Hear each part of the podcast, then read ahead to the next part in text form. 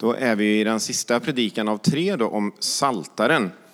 Och eh, Saltaren är ju, som många av er vet en, en samling av låttexter, sångtexter som finns i Gamla Testamentet. Där eh, ungefär hälften är skrivna av kung David. Och, eh, ja, det är gamla låttexter helt enkelt, men som har betytt något så oerhört mycket för människor genom tusentals, tusentals år, ända sedan de skrevs. Ehm, och vi har gjort några små liksom insteg här i Saltaren via tre teman. Och eh, första gången så var det via glädje, förra gången var det via oro och ångest och den här gången så blir det via lovsång som blir liksom en liten ingång i Saltaren. Så. Det, är, det är lite för att få smaka på Saltaren. Ju. Det är ju 150 låttexter, en del är väldigt korta, vi ska komma in i den kortaste idag bland annat, men en del är väldigt långa också. Nummer 119 till exempel, den är lång. Men lovsång då?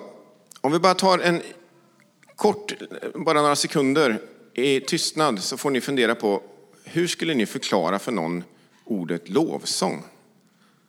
Någon som kanske inte har koll på vad det är. Nu kanske inte du heller har koll på det, så du, då får du sitta och bara fundera på vad det kan betyda. Men ni fattar. Några sekunder bara, fundera på hur skulle du förklara ordet lovsång?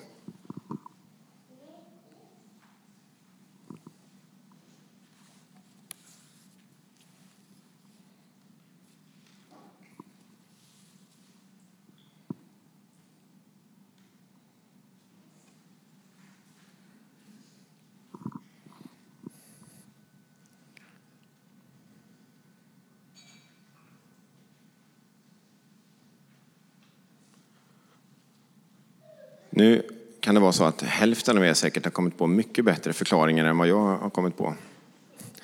Men vi, vi, vi tar det sen.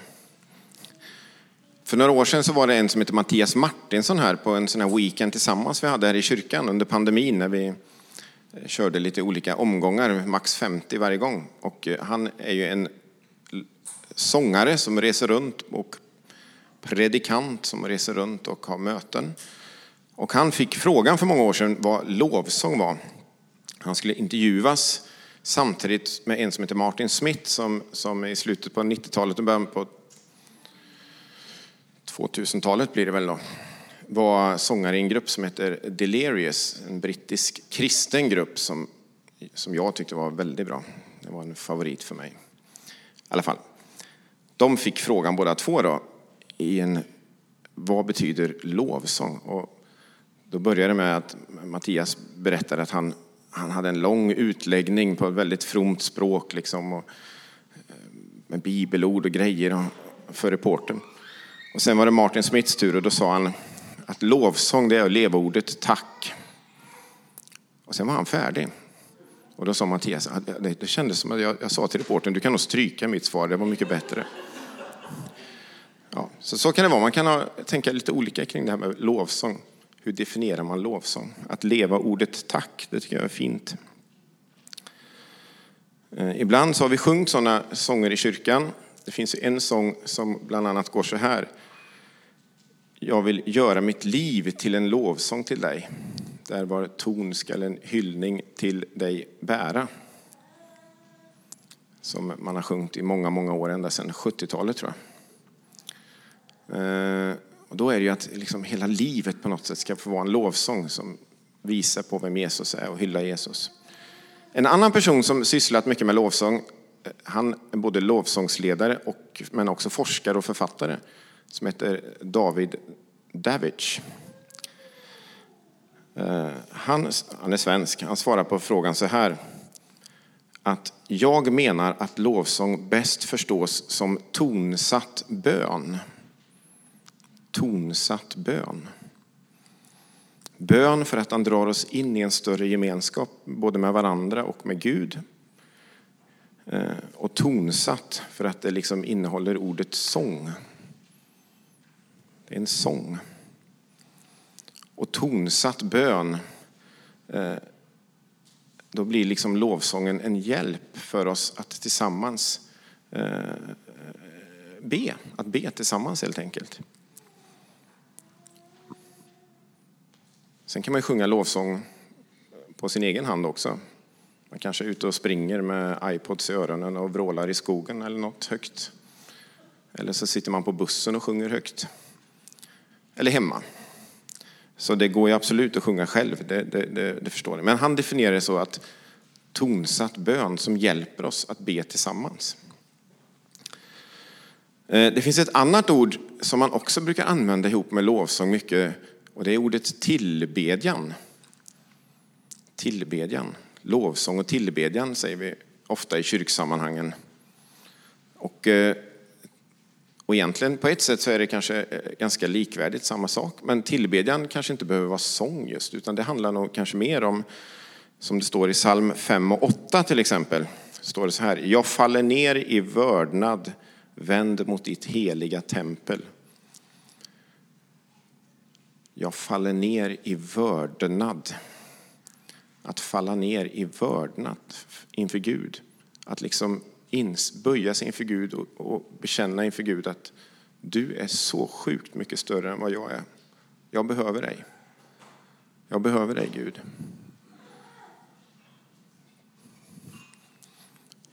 Men till stor del kan man nog kanske tänka att de är utbytbara, för det är det man gör när man kanske sjunger lovsång också. I alla fall om man gör det med hjärtat verkligen, så blir det ju att man på något sätt böjer sig inför Gud och säger, jag behöver dig.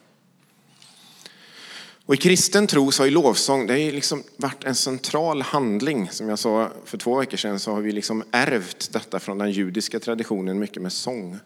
En central handling. Kristna har alltid sjungit på olika sätt. I olika tider så har det varit olika liksom form för sången. Eh, olika sätt liksom som man sjunger på. Eh, men det är som en genetisk kod för kristna. Att man håller på och sjunger. Och då handlar det inte om att man, det vet ju ni också, det handlar inte om att man måste sjunga så rent och perfekt och så, utan det är inte det det handlar om, att man är en mäktig körsångare eller en fantastisk solosångare. Utan allt handlar om hjärtat, om ärligheten, om äktheten i det. Och den här, eh, som kristen så lever man ju liksom i skuggan av eh, korset. Liksom, och, och, och den här eh, liksom överlåtelsen till Jesus är en överlåtelse som inte kan tystas. Sången kan inte tystas. Även i de tider när kristna förföljts, och det sker ju i, i, även idag i världen, det vet ni, i större omfattning än någonsin tidigare i historien att kristna förföljs. Men det har det gjort i alla tider, på olika håll och kanter i världen så har kristna förföljts. Och ändå så kan sången inte tystas. Kristna möts i hemlighet, man sjunger i alla fall. Det går inte att få stopp på den kristna lovsången till Gud. Om man då kikar, nu är vi i Saltaren och om man kikar på lovsång utifrån Saltaren så finns det ju eh, lite, ja, man, man, kan se att den här tonsatta bönen då, det är inte alltid bara lov. När vi tänker lov då kanske vi tänker att åh, vi är så glada och är, vi så, känner oss så peppiga och vi, vi är tacksamma och, och ja, ni vet så, lovsång. Men, men det är inte bara liksom den sinnesstämningen. Lovsång är inte bara sånger som lovar och prisar Gud, utan lovsången rymmer mer, precis som saltaren rymmer mer. Och lovsång i saltaren det blir liksom en respons hela tiden på antingen på Guds närvaro eller på känslan av Guds frånvaro. Det sa jag också i predikan för förra veckan tror jag. Ibland så i Saltaren så handlar det mycket om att man ger respons på Guds närvaro eller upplevelsen av Guds frånvaro. Därmed är inte sagt att Gud är frånvarande, men det kan kännas så ibland. Så kan det kännas i våra liv ibland också. Det tror jag alla någon gång liksom har känt eller känner. Var är du Gud? Vad händer? Och så känns det som att man nästan har blivit övergiven av Gud. Och den känslan finns ju med väldigt mycket i Saltaren. Och det finns lite olika kategorier. Man kan kategorisera upp sång, salt, de här liksom, låt, gamla låttexterna på olika sätt. Men jag ska ta tre i alla fall kategorier som man kan tänka utifrån saltaren och lovsång. Och den första kategorin eh, det är protestsalmen. Protestsalmen. Och det, det är den vanligaste tonsatta bönen i saltaren. Det är ofta en bekännelse om vem Gud är. Och sen så är det en, eh, på något sätt en liksom spegling av att men det här, det, så här är inte mitt liv just nu. Och då kommer ofta de här frågorna, varför? Var är det Gud? Varför har livet blivit så här? Varför har allt skitit sig för mig? Varför, varför känner jag inte din närvaro längre? Varför är jag sjuk? Och ett sådant exempel är ju som vi hade uppe förra söndagen också, psalm 22 till exempel. Som ju börjar, min Gud, min Gud, varför har du övergivit mig? Jag ropar förtvivlat, men du är långt borta. Det är ju verkligen den här känslan av, hallå, var är du Gud? Jag ropar förtvivlat och ändå så, så känner jag liksom inte av din närvaro just nu. Klagosalm kan man också kalla det. Protestsalm, klagosalm. Liksom, Gud, jag protesterar. Varför är livet så här? Varför händer det här? Jag protesterar, Gud. Ja. Det är lite som att gå med ett plakat så här. Hallå Gud, varför?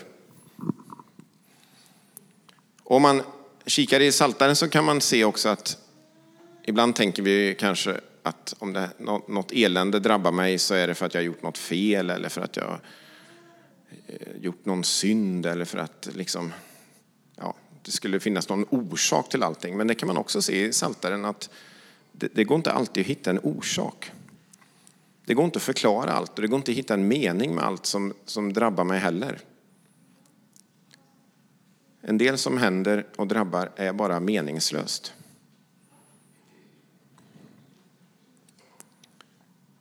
Så protestsalmerna de kan hjälpa oss att hitta ett språk eh, för att tillsammans sjunga när liksom det här oförklarliga händer. När man känner att Gud, var är du? Hjälp mig. Och sådana sånger kan vi behöva sjunga idag också kanske. Det gör vi inte lika ofta, inte så ofta tror jag, men, men ibland skulle vi kunna behöva sjunga sådana sånger tillsammans också. För alla vi människor tror jag, vi, vi är i de lägena emellanåt när vi känner så. Gud, var är du?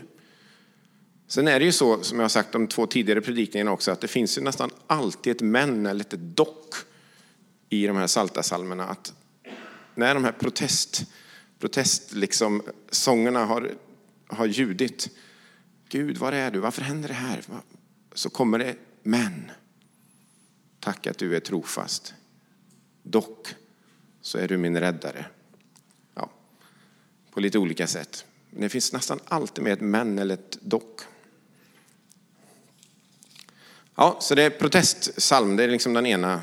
En annan eh, kategori det är tax, tacksägelsesalm kan man kalla det. Och nu sa jag att det var tacksägelsesöndagen.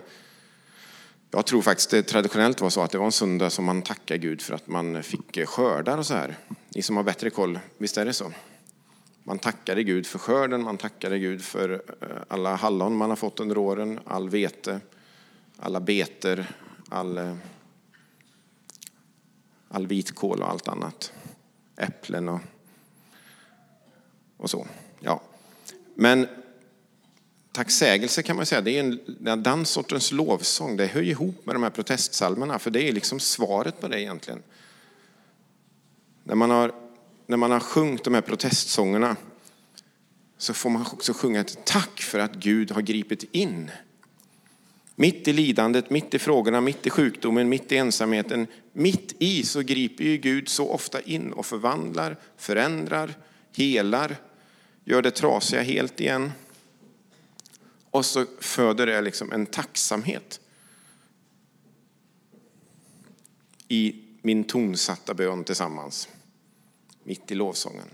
Tack Gud för att du är en Gud som griper in. Tack för vad du har gjort för mig. Tack för vad du har gjort för oss. Tack för vad du gör för människor på andra ställen i världen kanske som vi har ett hjärta för. Tack Gud. Ett exempel är psalm 30. Vi kan läsa några verser i psalm 30. Om ni vill kolla era biblar eller i bibelapp. Psalm 30, vers 1-5 och 12-13 så står det så här. En psalm, en sång vid tempelinvigningen av David. Det är samma David där som har skrivit hälften av låtarna. Jag vill lovsjunga dig, Herre, ty du drog mig upp ur djupet och lät inte mina fiender triumfera.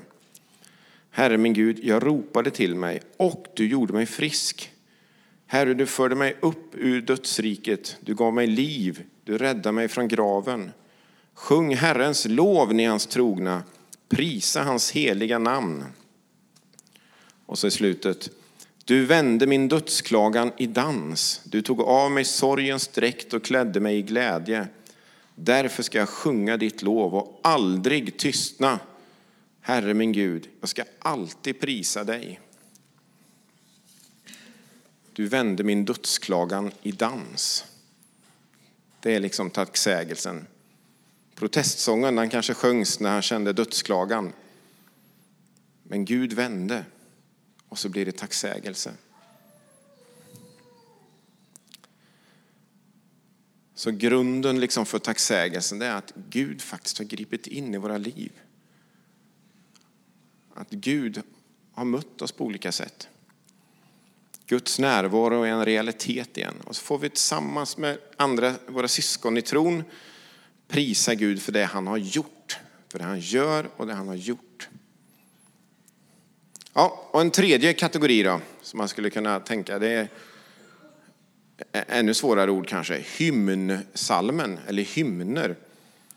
Och eh, då, då, kan vi ta eh, kortaste salmen där, jag tror det är den kortaste, psalm 117. Psalm 117 i Saltaren. Den är ju precis innan psalm 119, ja psalm 118 emellan, det fattar ni. Men psalm, 117 psalm 119 är den längsta och psalm 117 är den kortaste. Så vi, vi tar den kortaste för annars så kommer ni aldrig få fika sen. Prisa Herren alla folk, lova honom alla länder. Väldig är hans godhet mot oss. Herrens trofasthet är evig. Halleluja. Så står det. Och halleluja, det betyder ju att, att prisa Gud, att, att tillbe Gud, lov, lova Gud. Varför då, då? Jo, för att Gud är väldig. Vi sjunger till Gud för att Gud är den han är. Oavsett vår livssituation, oavsett vad som händer i världen, oavsett om elpriserna går upp eller ner, oavsett om det är pandemi, oavsett om vi är sjuka, så sjunger vi för att Gud är den han är. Och jag kanske har berättat det här innan någon gång, men jag har nog, som vuxen har jag nog bara haft en sån där riktigt liksom, mörk period i livet. Och det var, det är många år sedan nu, det var på, på 90, mitten på 90-talet när jag flyttade till Västerås. För jag hade trott att, jag upplevde på något sätt, jag tänkte att Gud ville att jag skulle flytta dit och jobba i en kristen bokhandel. Det kan ju låta märkligt att Gud vill sånt, men jag upplevde det. Libris bokhandel hette det. Så jag flyttade till Västerås, jag kände ingen i Västerås. Jag, flyttade dit, började jobba i den där bokhandeln och sen efter bara några månader, så när jag skulle gå ner i källaren i bokhandeln, var lågt i tak och jag slog huvudet i en betongbalk. Och blev så dålig i huvudet så jag eh, var sjukskriven länge, flera månader. Med yrsel och, och, och stark huvudvärk och ljuskänslighet. Och, jag, jag mådde, jag var inte, det, var, jag var ingen, det var ingen bra tid. Och så, jag hade ju inte, ingen familj och inte hunnit lära känna så mycket folk heller i Västerås. Så jag låg liksom hemma i min lägenhet eh, själv på dagarna. Orkade inte ens läsa och se på tv. Eh, och sen när jag väl började pigna till, det var ju då, då fick jag ju besked om att då skulle man ju lägga ner den här bokhandeln. Va? Hade jag flyttat till Västerås så trodde Gud ville det. Men eh, så blev det. Ja, så det var en sån här period jag var, jag var både besviken på Gud, jag var till och med arg på Gud. Jag minns jag låg, det var i en sån här väldigt billig lägenhet, så det var, var nog Västerås billigaste lägenhet nästan. Men det var väldigt tunna väggar, så man, det hördes ju liksom in till grannarna sådär. Så man kunde ju inte uttrycka sin ilska riktigt till Gud.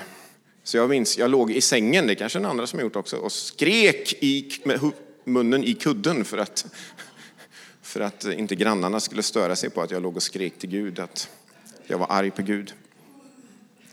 Jag en, när jag var lite piggare, jag hade en gammal Saab 900 också. Då ibland när jag kände mig lite piggare så tog jag bilen och åkte en sväng bara för att sitta och skrika lite på Gud i bilen. För då var det ingen som hörde. Ja. Och då kändes det svårt att leva ordet tack. Men det jag landade i då till slut i alla fall, som, har, som jag, för mig har hjälpt mig mycket sen i livet också. Det, det, var kanske någonting jag behövde gå igenom, jag vet inte. Men det jag landade i då, det var att just det här att ja, men jag, kan ju, jag kan tacka Gud för att Gud är den han är. Det var verkligen så. Oavsett om jag inte blir frisk, oavsett vad som än händer, så kan jag tacka Gud för den han är. För att Gud är Gud. Och så kan det vara för dig också. Om du är sjuk och du får inget bönesvar, du kanske har bett i åratal. Ja, man, man, kan vara, man, kan vara, man kan vara ledsen, man kan vara arg på Gud till och med. Det är okej, okay. jag tror vi får vara arga på Gud. Det är jobbigt om vi är det hela tiden, men emellanåt kan vi få vara arga på Gud. Men vi kan ändå tacka Gud för den han är, för Gud är Gud oavsett vår livssituation. Och jag kanske hade behövt någon mer protestsalm där att sjunga. När jag låg hemma, istället för att skrika i kudden kunde jag ju sjungit lite, men sjungit någon sång som var Gud, varför är det så här? men, eh, och tacksägelsesalmer, det, eh, sånger, det, det, tror jag, det pallar jag inte riktigt att sjunga eftersom det kändes som att Gud hade mer glömt bort mig kanske. Men, men att tacka Gud för den han är, det kan vi alla göra. Hela tiden, oavsett. Och det finns en sorts trots i det. Liksom. Som jag sa innan, till sången kan ju aldrig tystna. Lovsången, den kristna lovsången kan inte tystna. Inte någon enda diktatur har lyckats krossa den kristna lovsången. Utan den sjungs trotsigt vidare för att Gud är den Gud är. Och när man gör det, när man sjunger trotsigt vidare, även om livssituationen för en egen del kanske inte fylls av, man blir fylld av tacksamhet eller eh, även om känslan att man kanske inte känner Guds närvaro jättemycket. Men om man ändå trotsigt sjunger vidare så kan lovsången öppna ögonen. Och man kan liksom få ett annat perspektiv på livet och tillvaron. Både på, på Gud och på sig själv och sin egen livssituation.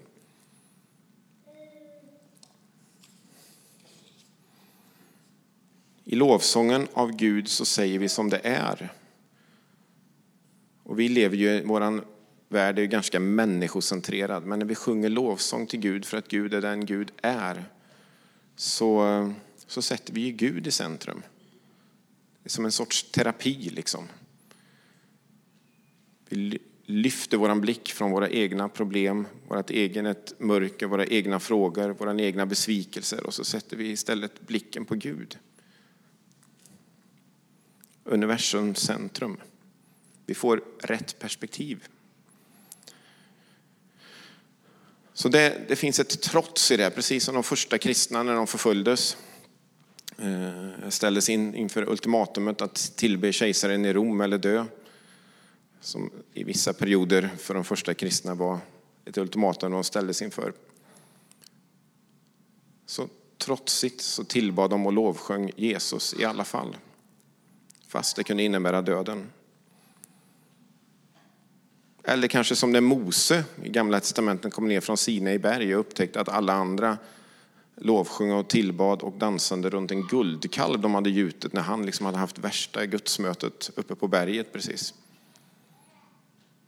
Han fortsatte trotsigt att sjunga, lovsjunga och tillbe Gud istället för den här guldkalven. Eller kanske som för oss, när de flesta människor sätter sig själva i centrum. Eh, så kan vi trotsigt 2022 fortsätta att tillbe Gud för att sätta Gud i centrum. För att få en sorts eh, nykterhet att se på tillvaron på, på rätt sätt. Inte bara följa med strömmen. Så Saltaren då, Eh, som ju kanske är den bok i Bibeln som man mest förknippar med lovsång egentligen. Det tror jag nog. Eh, består ju egentligen då kanske 70 procent ungefär av protest eller klagan. 70 procent, det är väldigt mycket klagan. Eh, var är det Gud? Hör mig Gud? Vad händer Gud? Fast hela tiden så går den här linjen av tack, av glädje och tacksamhet genom. Så det är okej, okay. vi får klaga hos Gud, vi får uttrycka vår undran om vad som händer i livet. Vi får sjunga i protest. Men det finns alltid det här men eller dock. Och så är det också med lovsången. Sången kan inte bara vara klagan. Liksom. Vi kan inte bara sjunga klagan, utan vi får också sjunga i tacksägelse för att Gud faktiskt är en Gud som griper in i våra liv och våra livssituationer och förvandlar. Och även om vi inte riktigt kan känna att Gud är en Gud som griper in i vissa perioder av livet så kan vi ändå sjunga lovsången tillsammans till Gud för att Gud är Gud. Gud är Gud. Så tre, tre sätt, protest, tacksägelse och hymn.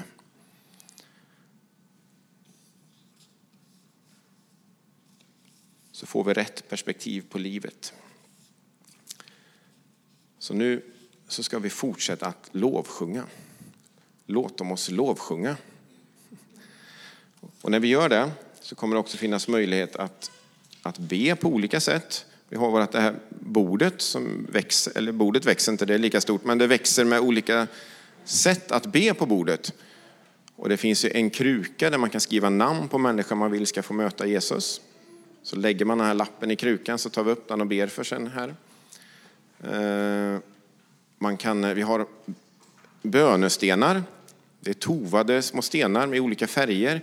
Så kan ni läsa på lapparna och så kan man ta en av de här om man känner sig liksom glad idag så kan man ta en glad, en bönesten som står för glädje och lägga i skålen vid tavlan med korset. Så blir det som en symbolhandling ju, det fattar ni, men en symbolhandling för att Gud bara kommer till dig med min glädje. Eller så kan det vara med min sorg eller min ensamhet. Så kan man göra det till en bön. Ehm, man kan tända ljus där också, man också en symbol för att Gud låt ditt ljus lysa in i mitt liv eller in i den här situationen eller in i den här människans liv. Ehm, och sen finns det förebedjare längst ner i det hörnet där man kan få förbön. Det är en förmån att få förbön, någon som ber för dig. Du kanske är i en period i livet just nu när det känns just sådär som att det är mycket protest, mycket frågor. Varför Gud? Var är du, Gud? Då kan det vara så oerhört skönt att få be tillsammans med någon annan, att någon annan ber liksom in i ditt liv. Så ta vara på det.